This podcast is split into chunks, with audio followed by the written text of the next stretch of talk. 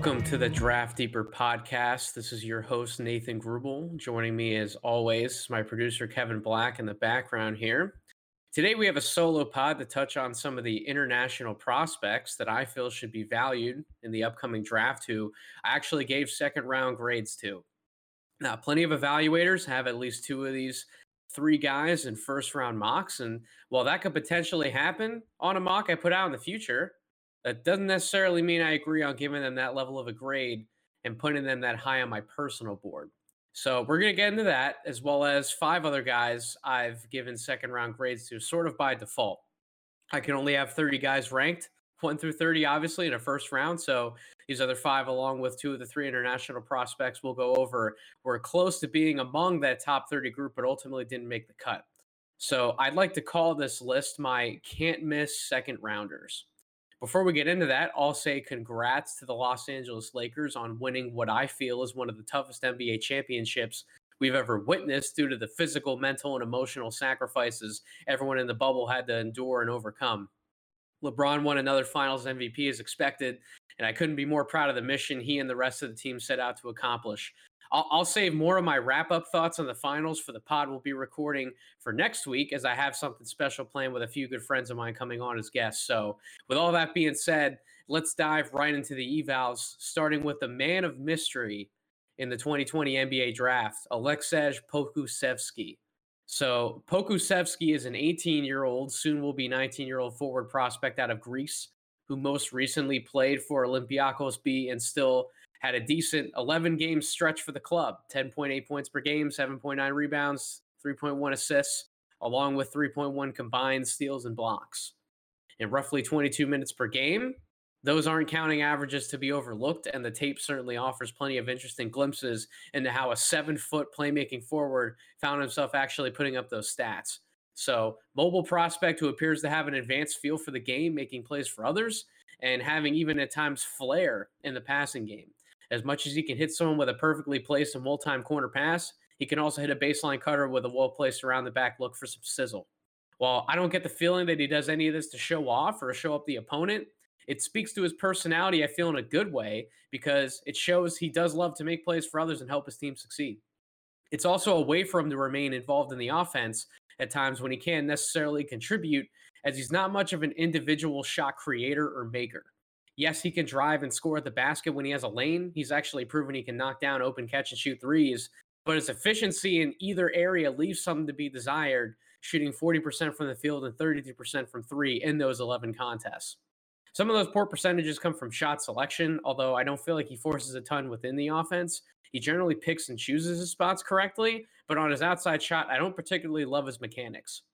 I've heard from plenty of evaluators in the past that any big who can shoot and has proven they can knock it down, don't mess too much with their mechanics. They're taller, they don't have to arc the ball as much as a smaller guard, so mechanically they can get away with not getting air on a jumper or again, much arc. Mechanically they can they can afford to be a little bit looser, right? But it's still a concern to me that that my worries with his standstill jumper are the same as why he's not always the cleanest scorer inside the arc either physically, he has a long way to go.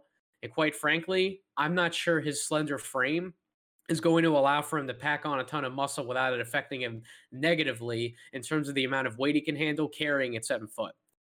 Upper body strength, you can tell is lacking because he pushes the shots at the basket. I mean, rarely does the ball arc in the slightest. He's not shooting upwards.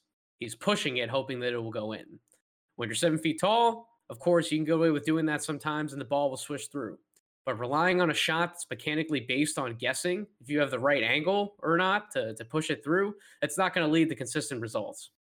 When he does get someone off the dribble and goes into traffic to score, he's not someone who's going to barrel anyone over. So if he runs into a wall, he better draw the foul or else he has to pass out, or he's even been prone to turning the ball over. Listed at 200 pounds, he's not physically ready for the rigors of the NBA in a rookie season. We just witnessed the final series where Tyler Herro had one of the best rookie playoff stretches we've ever seen for the Miami Heat, but came up short against a more physically dominant, mature unit in the Lakers. Now, Herro is a guard who's much more reliable at creating separation and doing damage from the perimeter. Off of a standstill look, sure, Poku might be able to knock down a jumper, but when he actually has to get a shot off that's contested or requires physically outmaneuvering someone to a spot, he's likely not going to fare well offensively. And defensively, he doesn't have the foot speed to stay on smaller wings who will be able to easily get around him. So not being able to body up bigger forwards or centers is also an issue.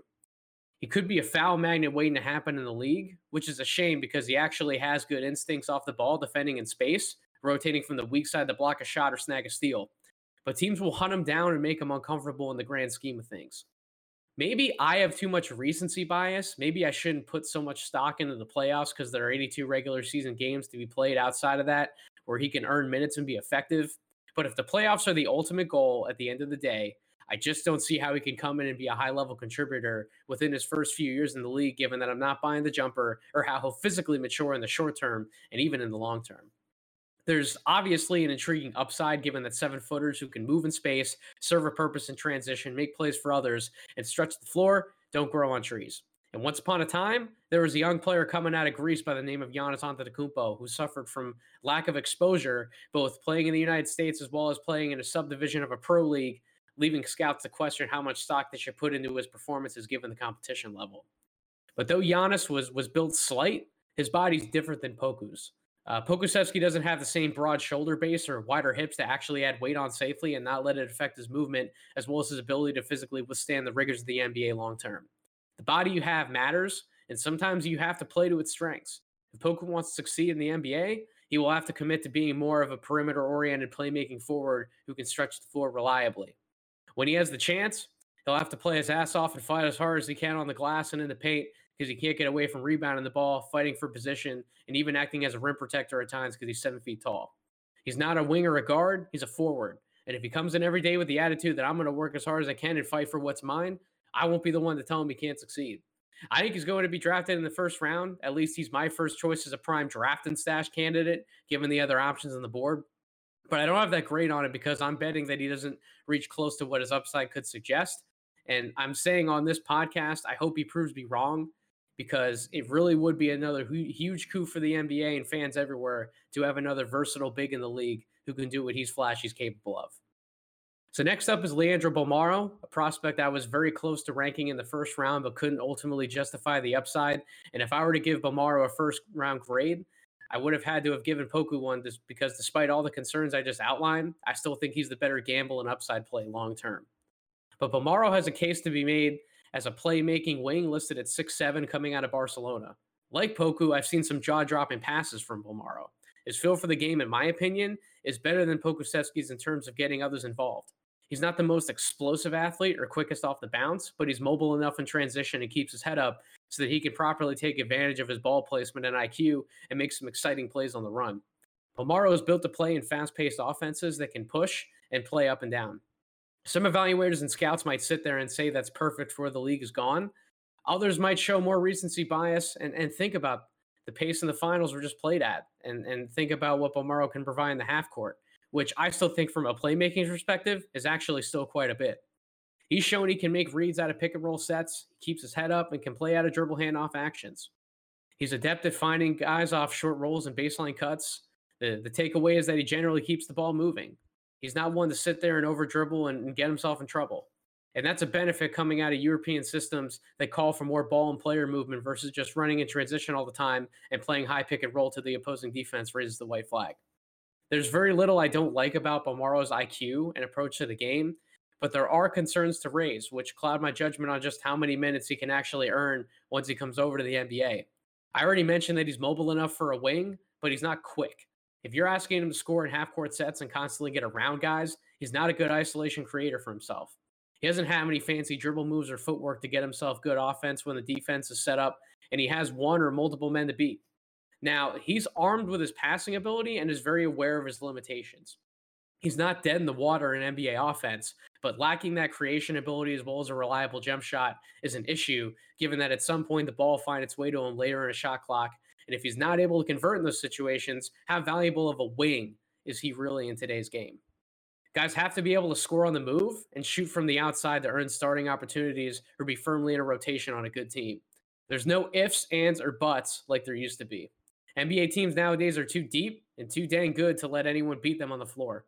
If he can find ways to operate off the ball, find easy cuts to the basket, keep himself moving and active so the defenses react to him in a way that frees up someone else to get moving so he can hit them with a timely pass, that's the best way to utilize him in an offense.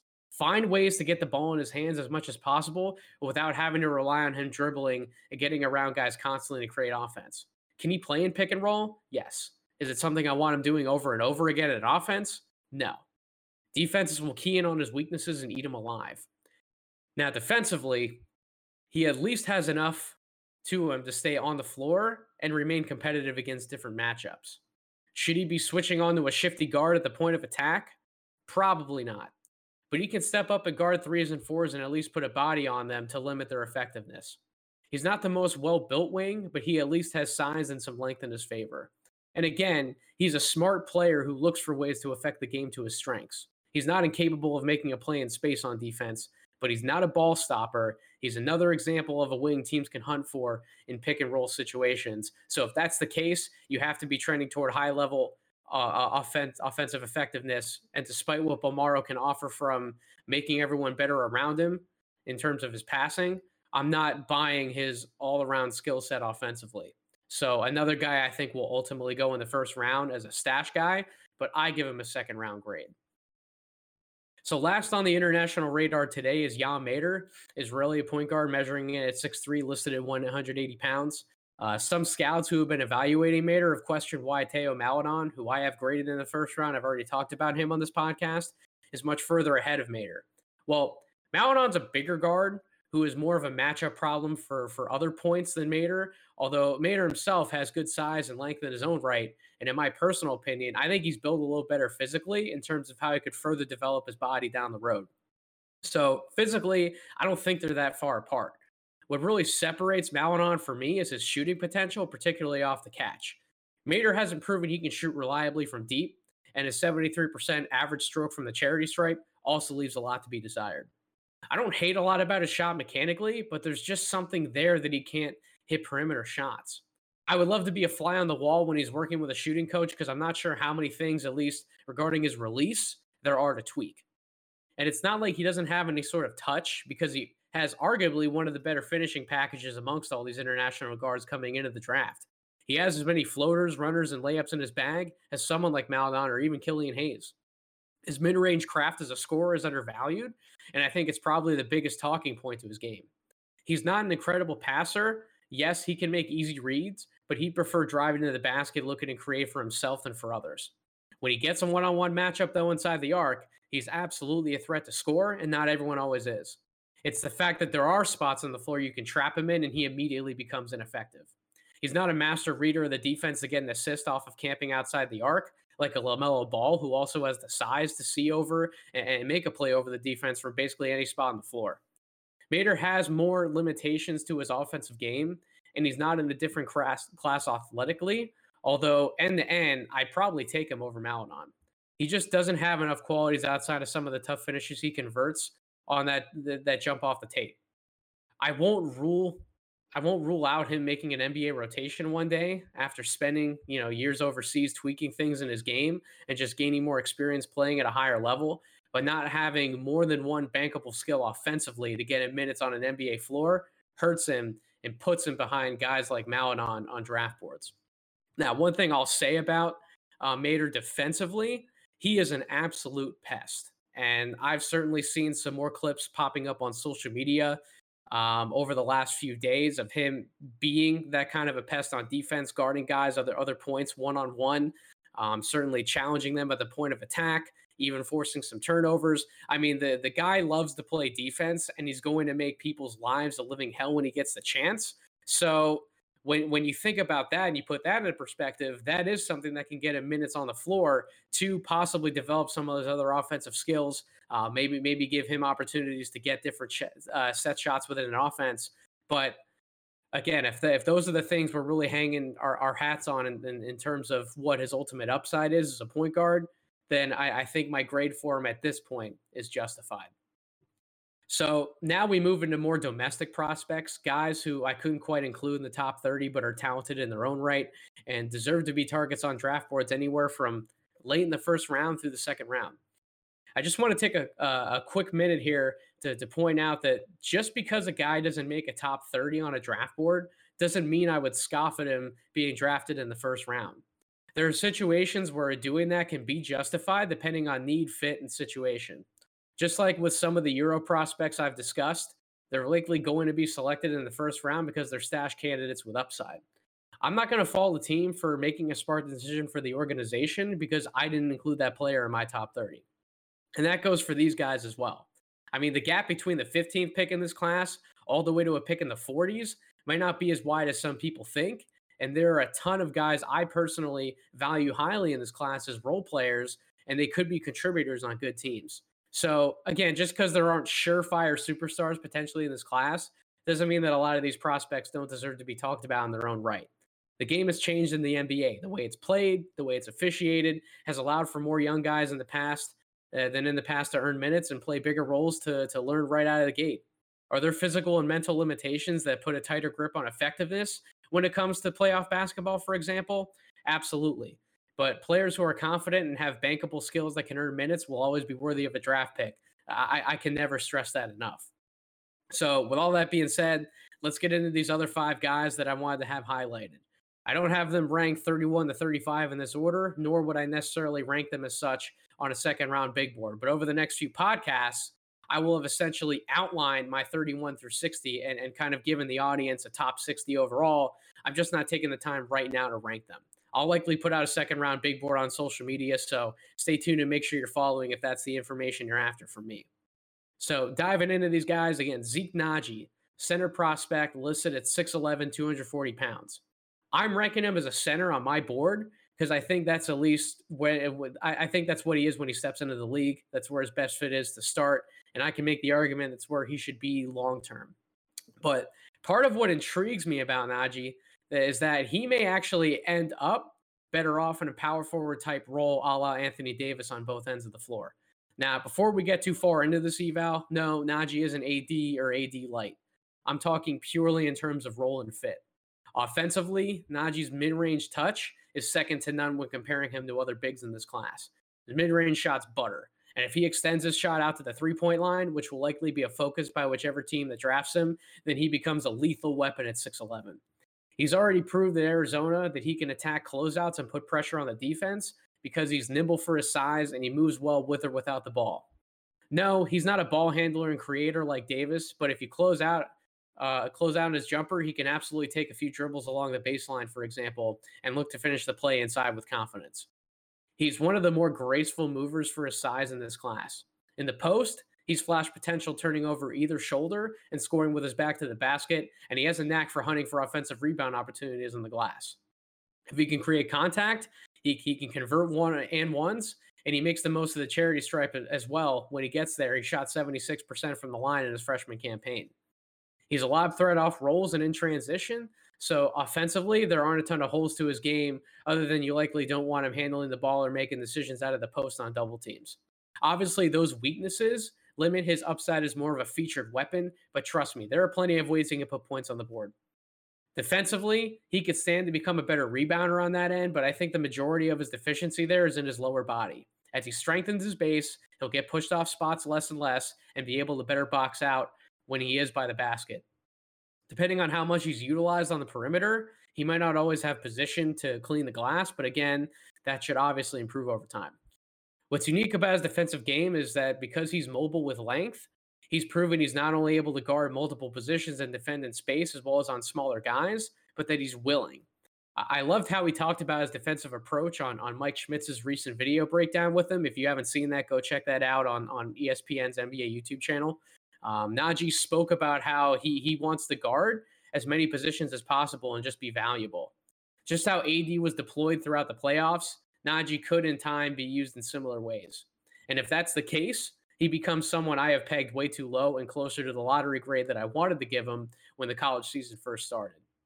If he continues to work on his offensive skill set, become a more consistent shooter and ball handler, and bring everything he has defensively with energy and not taking plays off, he could be someone we're talking about in the league for years to come. And that's why, at the very least, he needs to be a draft target despite ranking. That brings us to another potential unique defensive weapon at a forward spot in Tyler Bey, six-seven forward prospect out of Colorado, listed at 218 pounds. Not only does he have a good base to work with in terms of size and strength combination, but with what appears to be a near seven foot wingspan, he's one of the more impressive defensive weapons in the class. Now, offensively, he has enough to prove. He's not a creator, he's not a shooter, at least not consistently enough yet, despite what his uh, sophomore percentages might have led us to believe. He's a guy who will play with energy and hustle for garbage buckets and easy looks. He's not someone you can look at with confidence and say, if I play him 18 minutes a game, I'm going to get double digit points out of him. He's not that kind of a scorer, but he doesn't have to be. If he can be special on defense, he has a home in the league and in a rotation absolutely worthy of a draft pick. And, and I think there's a chance he can be.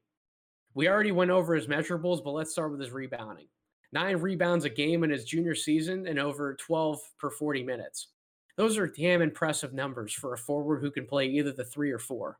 He would likely be the third biggest player on the floor for your NBA team, depending on the lineup, and he has that nose for the ball on the glass there are a few skills that evaluators talk about all the time that generally translate because they're easier to directly control on an individual level. We've went over one of those skills a few times today, and that's free throw shooting. Free throws are mental, and then tweaks can be made to a shooting motion. Rebounding is not only physically dependent in terms of size, but it's also determined by motor and positioning. Bey clearly understands how he can impact the boards on both ends because he knows what his physical strengths are. He plays with a great motor and he knows how to position himself to corral rebounds by the rim or even on long boards off outside shots. Bey doesn't give up on plays and he hunts for the ball because he knows if he can secure a rebound, he can help his team win games. Not everyone's able to understand all three of those prerequisites for being a high level rebounder. Not everyone does all three of those things. That's why there are only so many who grab 10 plus per 36 or, or, even more in the NBA. But if Bey ever evolves his offensive skill set and earns close to starters minutes in a rotation, he's going to put up some crazy stat lines as far as rebounding is concerned. Moving past the glass, his overall defensive versatility could be incredibly promising. Because he's long, because he's built, he can take on a variety of matchups and defend in space like few forwards can in this draft class.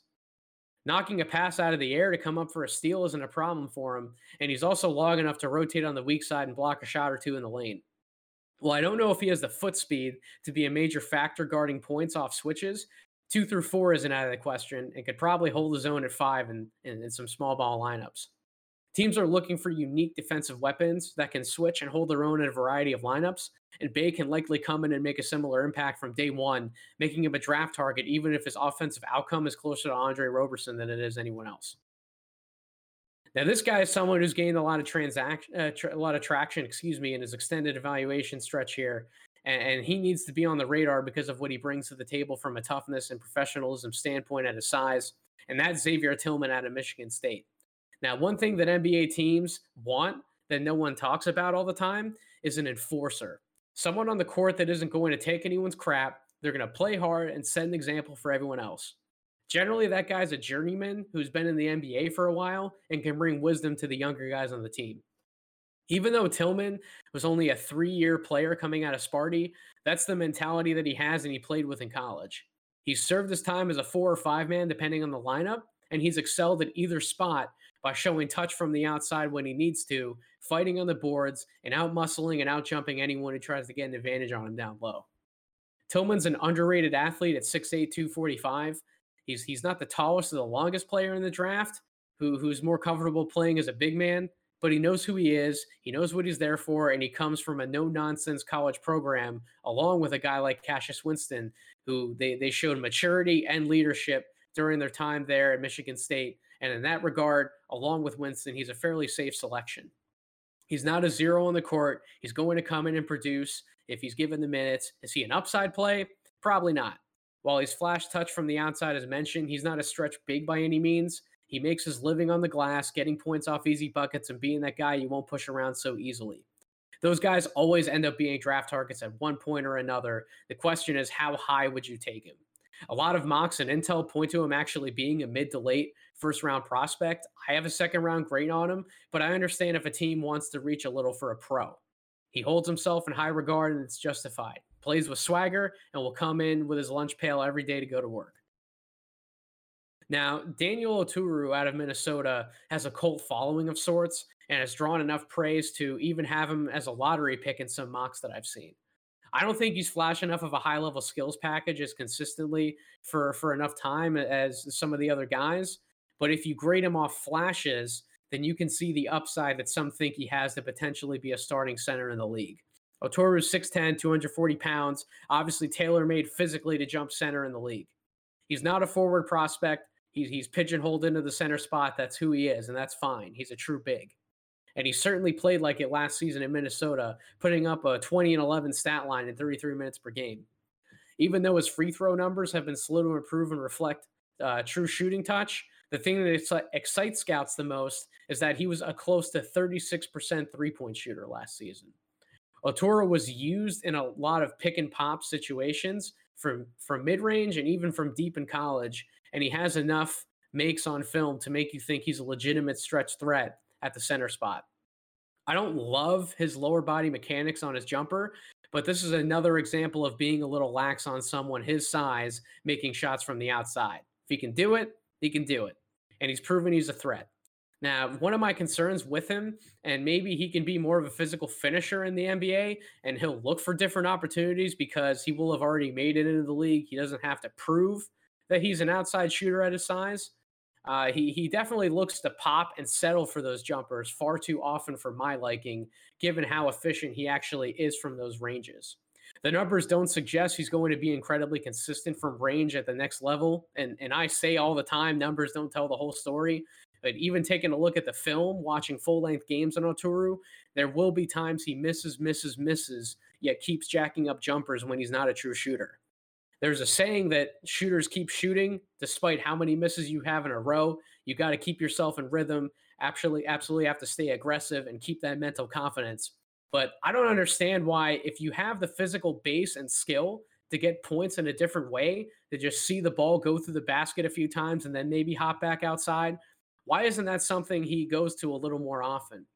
So I question shot selection and decision making offensively. Defensively, I have similar questions regarding his IQ and what he sees because there are a lot of times guys backdoor him or he's beat on a switch where he shouldn't be because physically he has all the tools to be a legitimate rim protector and shot blocker. So he's not a zero on that end of the floor by any means.